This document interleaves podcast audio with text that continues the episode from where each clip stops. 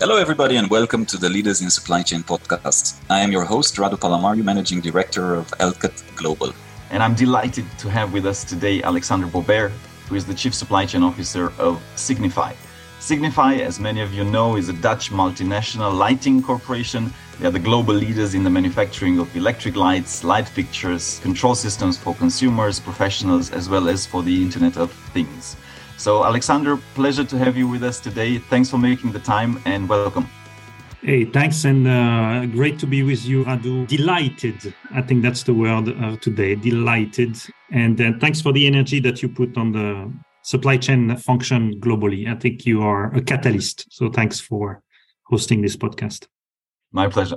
So maybe first let's start with yourself and and how did you end up in in supply chain in the first place and perhaps what was one inflection point of your your career Alexandra and and let's start there. Look, I'm a engineer, electrical engineer by, by trade, and then I, I decided to do some space science. So I'm a bit of a rocket scientist by my trade, but I happened to have an opportunity to join a company uh, called Schlumberger, Schlumberger. It was a complete luck if you want to know, it happened in London in an elevator, but the story stays in the elevator. But anyway, that started there, and uh, and I got the opportunity to start in New York in a company uh, that I didn't know at that time had nothing to do with space and far and far away, but it had to do with deep in the ground oil and gas. And I stayed there for 20 years, believe it or not, an amazing journey super international. And at that time, supply chain was in its uh, infancy, oil and gas, huge, uh, you know, margin investment asset type of industry. And they didn't need a super professional uh, supply chain in decades before. But then they we started to create um, as the the market and the condition the industry started to commoditize the pressure on cost, the pressure on ca- cash, the pressure on velocity um, came in, and I participated to the building of a very strong supply chain for 20 years. We did everything from procurement centralization, sourcing, category management. I've been in the field in Scotland, in Angola, in Texas. Uh, so a fun career where I explored every facet of uh, the supply chain from uh, very operational uh, down to earth, close to manufacturing, close to what we call the field, and then into central transformation. So uh, fascinating. I'm a science guy, so I love uh, science, data, analytics, and I think that's what uh, has driven me over the years at Schlumberger. Uh, so that's the first 20 years. And uh, you ask about an inflection point. Back in 2019 is when uh, basically I turned 20 years. And I'm, you know, when you are at the top, you are really thinking about uh, your purpose, of course, the values and what drives you into the next chapter. And then uh, I also have kids. They start to grow and they, they start to ask questions. Hey, dad, what's, what's your industry that you're in? What, what has to do with sustainability and so on? So uh, really a thinking of my next move will be with a company that has at the heart of the DNA purpose related to sustainability. And that's where I ended up with Signify, which is a spin-off of uh, Philips. It's about $8 billion uh, dollar company. And I'm heading the fund of the supply chain. That's about me uh, and the turning points, Radu. That's fascinating, and uh, mm. maybe maybe to give you an interesting sharing. When I when I graduated, Schlumberger, so I graduated in 2008, and Schlumberger was one in my school in Romania, one of the top employers, and they would actually. I was part of a students' organization, and they would always sponsor it. And I thought the lifestyle of Schlumberger was the best. Like they would send you to the, they also offered me an internship. They would send you to the most freakiest places in the world, like you said, you know, the far corners and what an adventure it seemed. So I think um, it's not for everyone. It's not. And that's not. when you are young, you look for that. Yes. I'll just press on, I'll double click on one specific point because you're literally a rocket scientist.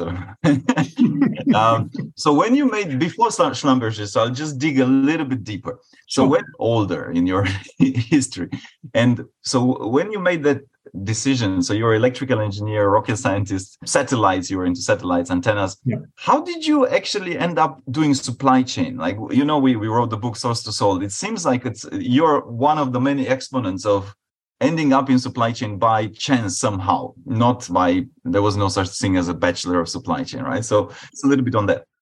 No, no, no. Uh, so, so, spot on. Uh, I will not tell you what happened in that elevator in London, but I got the opportunity to join uh, Schlumberger in New York in the IT domain. So I entered into the, I would say, the digital IT space, and very rapidly the CPO at the time found that I was pretty agile with number, data, there was eProc. You may remember in 99, 2000, that's where the era of the e-commerce uh, startup starts to boom. It's uh, Commerce One, Ariba, all of those companies start to emerge. And Schlumberger is electing to go with one of those partners, and you need uh, a bit of geeks and, and techies. And uh, I'm a very structured process guy. And he said, okay, now you're going to be my uh, you know, a process improvement and my uh, right hand guy to do some spend analytics.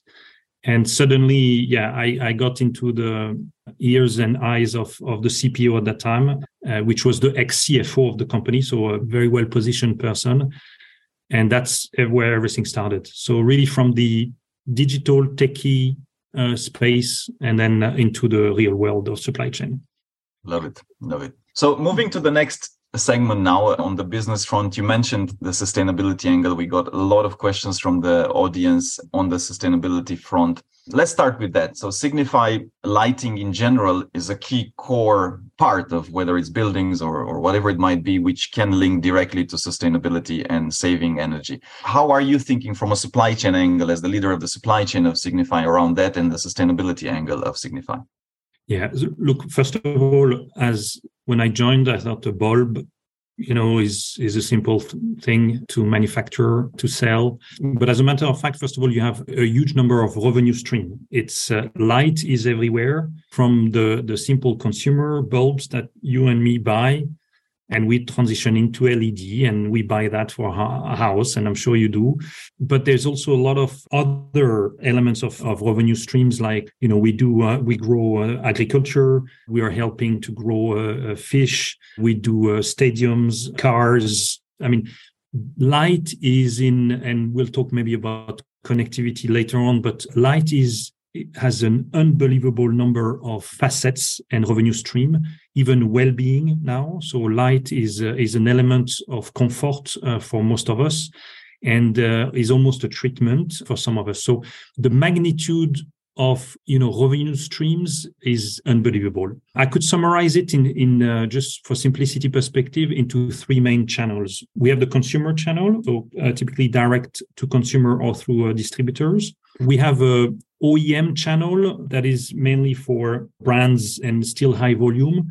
And we have what we call a professional channel, which is for installers, uh, big projects, the Real Madrid, uh, you know, stadium, the Stade de France, the uh, Atletico, Atletico Madrid. We do all of those big, big, big, huge uh, events and you know, being a supply chain guy, you you have three different archetypes. Basically, you have MTS, high volume flow. You have MTO, make to order, uh, a bit of customization, but and you have a lot of ETOs, engineer to orders uh, type of archetypes. So that's how I look at it. Each channel has a different characteristic, a different way to serve uh, the customers, and we need to be obviously ready for that. Uh, you don't need distribution centers for your MTO business. It goes straight from factories to customers.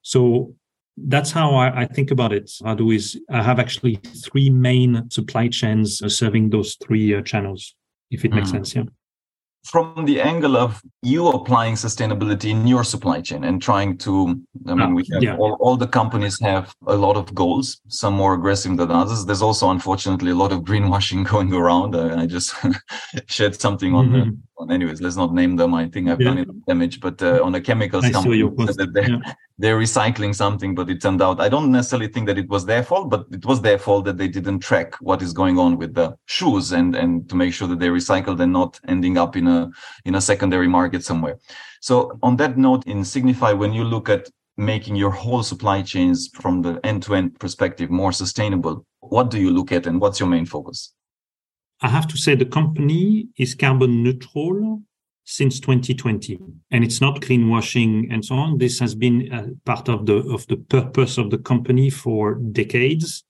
we sell lighting to save energy to our customers And we obviously applied that to us initially. We manufacture products in the most sustainable way possible. And we tackle all the elements of, of sustainability. I think the key is that we started a long time ago. It's not anymore something that is pushed down, you know, that you see where some boards are declaring an intent to be but they have not put the mechanism to reach that ambition. Here at Signify, we, I have to say, I, I, was really impressed. We live and breathe with sustainability in the manufacturing. There's lots of, you know, initiative. I could, I could list a, a few, uh, uh, which is obviously on the energy, uh, which is a big topic uh, recently on, uh, you know, reducing the reliance of any uh, natural gas or oil intensive processes uh, looking at uh, putting uh, solar panels on all of our factories. We're doing that also. We're looking at it for, for DCs, uh, reducing waste. We have a lot of uh, initiative on circularity, and we have many plants that have reached the zero waste to land, landfill uh, ambition. We also look from a packaging design perspective. Our engineering and innovation teams, you know, they design for of course, manufacturability, uh, supply chain uh, ability, but also sustainability. So we launched a new packaging uh, out uh, last year, which is a, a, major step change. When you're a consumer, when you go to the shop and the product itself is carbon neutral, and and when you buy it, you have the feeling that you are doing an impact to the society that's very very important so i've come across a couple of companies that wanted to know how we did it where are we on, on that trajectory? And I can tell you the big difference is we live it. It's not just a declaration and targets. We passed uh, that stage. In our supply chain, we think container optimizations, air freight is, is basically banned. We only look at ocean and road. We look at every other uh, possible alternatives to avoid uh, CO2 emissions. So we're not perfect yet, but we are on a track which is impressive, I would say. Now, scope three is the biggest uh, challenge. Uh, scope one and two are well on track. But scope three, we have an extremely strong uh, procurement organization that has all of the ratings as part of the supplier selections. And we are recognized for, for that as well. But I think that's the biggest challenge ahead of us is now to tackle the scope three by 2025 now on the topic of connectivity yes and, yes and i know that uh, signify and i was uh, yeah shocked positively shocked to share offline. I'll share with the audience the, the video about yes. the potential and the developments that signify is working on to literally have internet via light. So you call it li-fi. Tell us a little bit about that. Look i was amazed as well. Uh, i think we know wi-fi hi-fi high fidelity but Li-Fi was a new concept that came up uh, just before the, the 2020, 2018 started to uh, uh, to make some noise. It's basically Li-Fi is a high speed bi-directional wireless communication of data using the spectrum of light. And you can imagine that the bulb that you have at home or the bulb that you see in the street is a network, is a node of a network that communicates. And you have photons that are emitted by that lamp and, and through semiconductor, you know, the LED uh, technology. And basically, through the changing of the flow of that light, you can uh, transmit data uh, with high speed.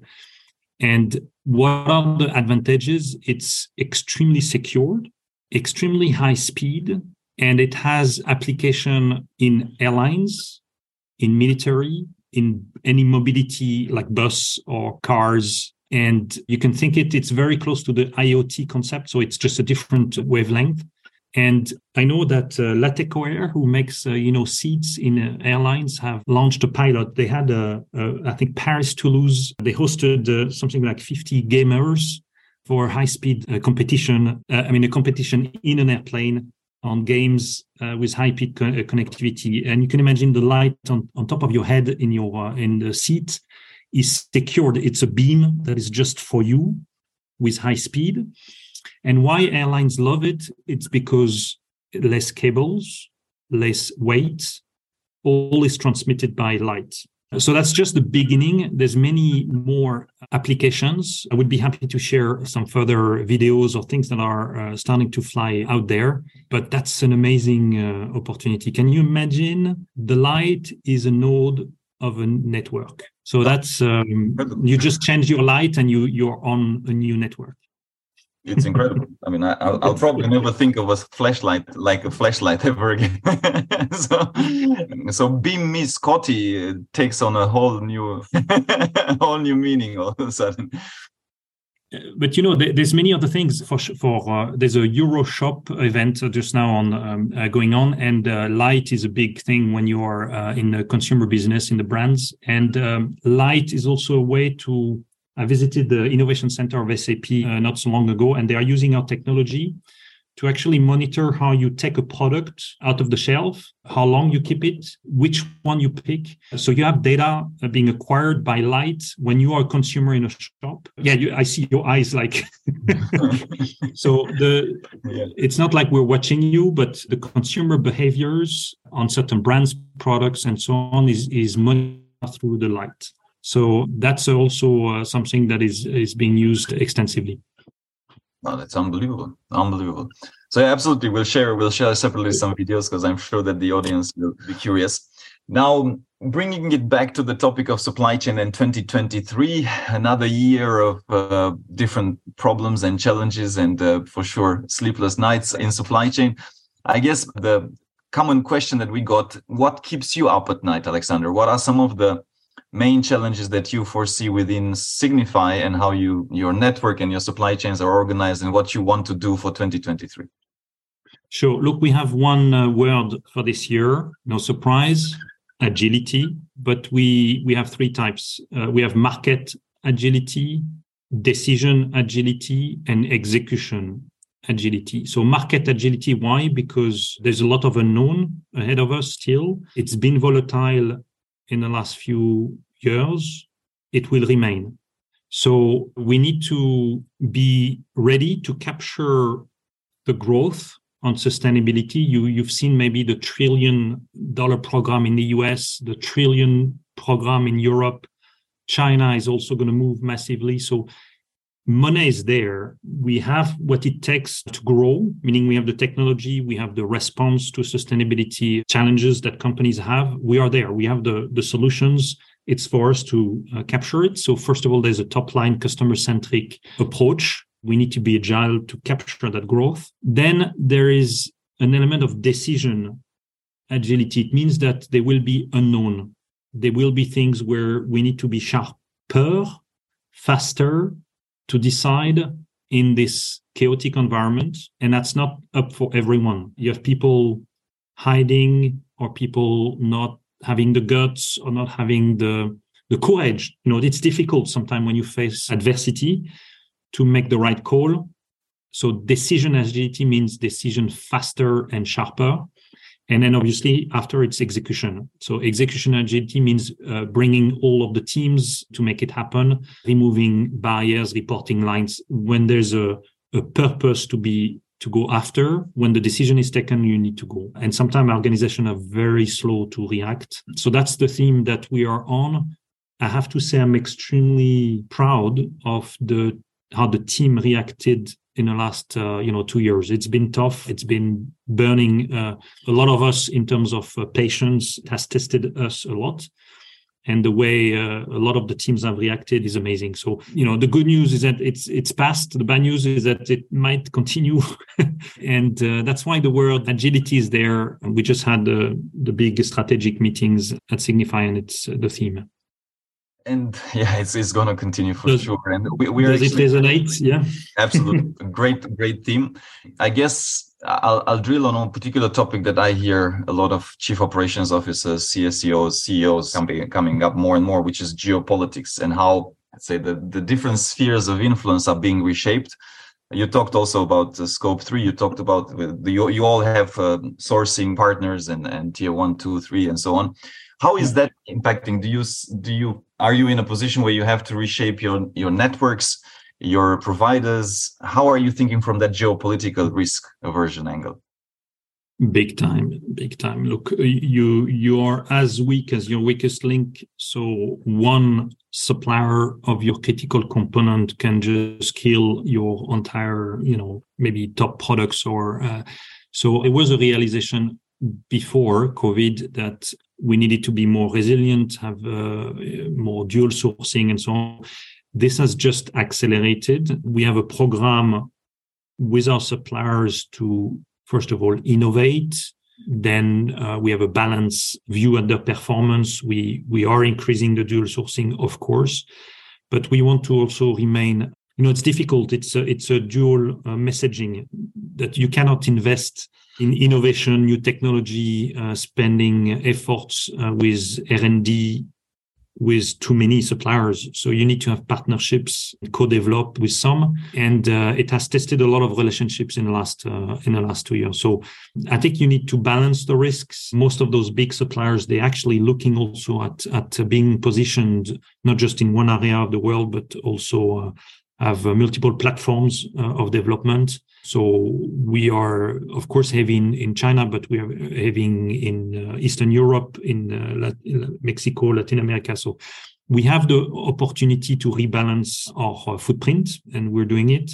It will take some time. Let's not dream it. Agility doesn't come just by declaring we are agile. I think uh, the whole game is lead time uh, right now, is uh, being faster, in uh, responding to customer needs. So without losing cost, of course, in in, in mind. Yeah, it's uh, there's a total cost being considered, which is uh, okay. I source here. I, am gaining agility, less inventory, but maybe it's going to be coming at a at a premium, uh, a bit of a premium price.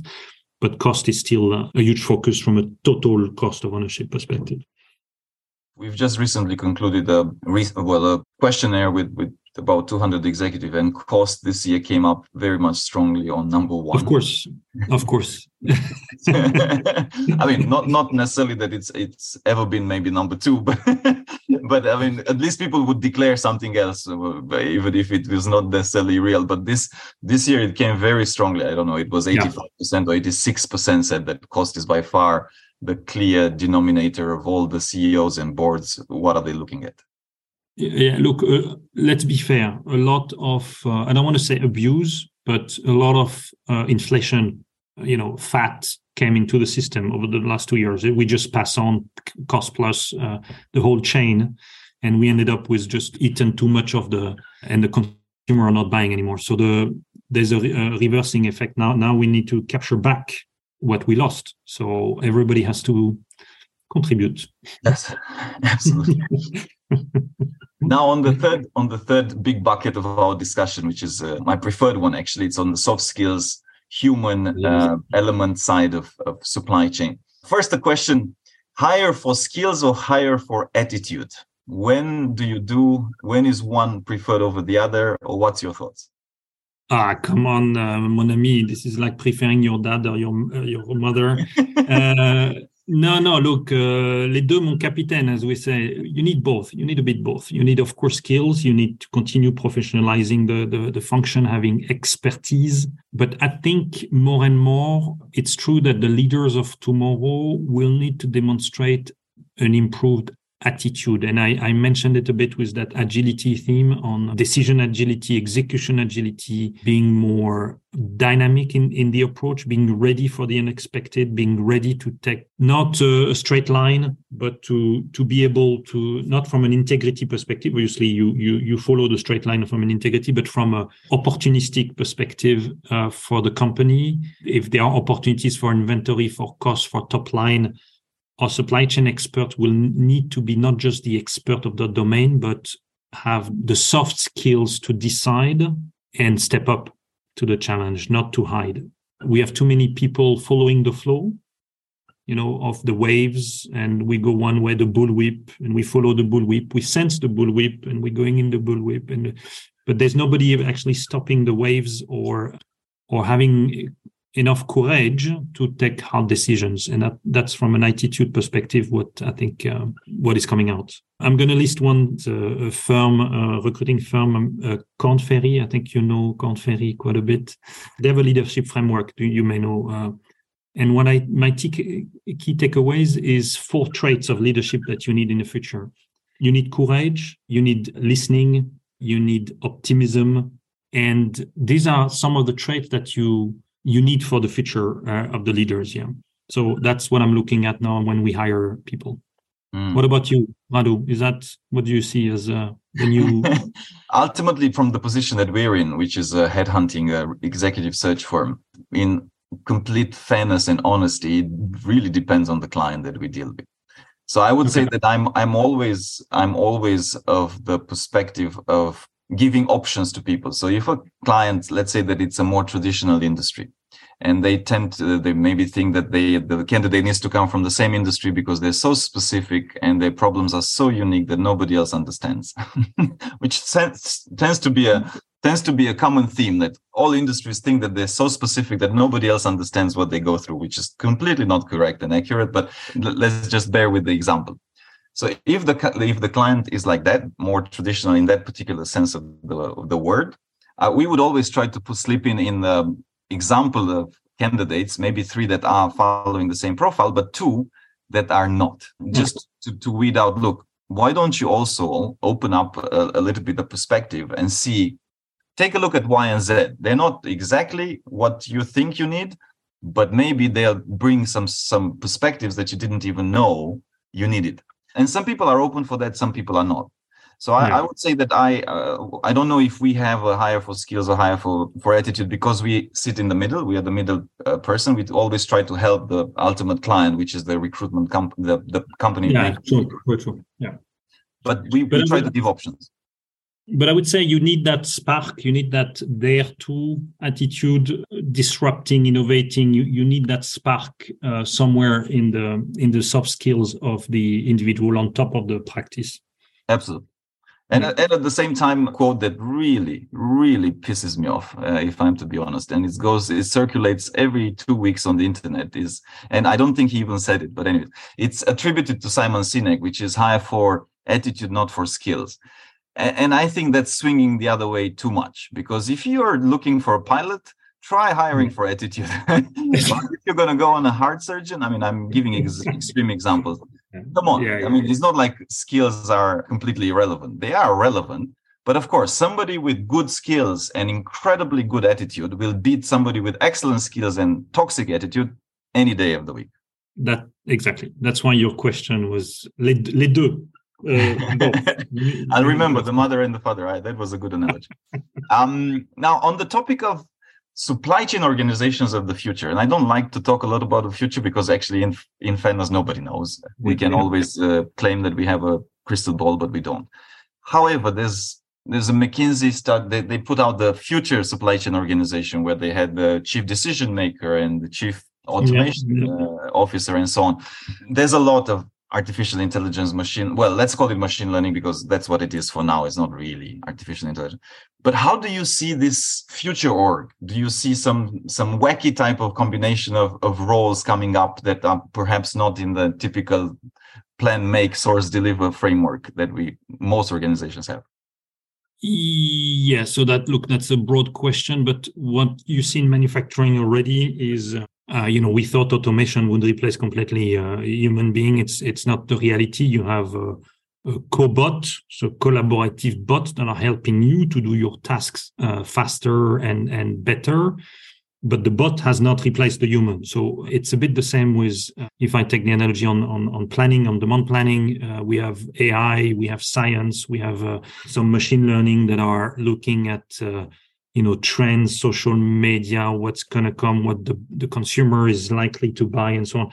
At the end of the day you need to translate that into SKU into a plan uh, which is uh, which which which type of uh, shoes or I mean if I take the the Nike Adidas example but for lamps it's the same.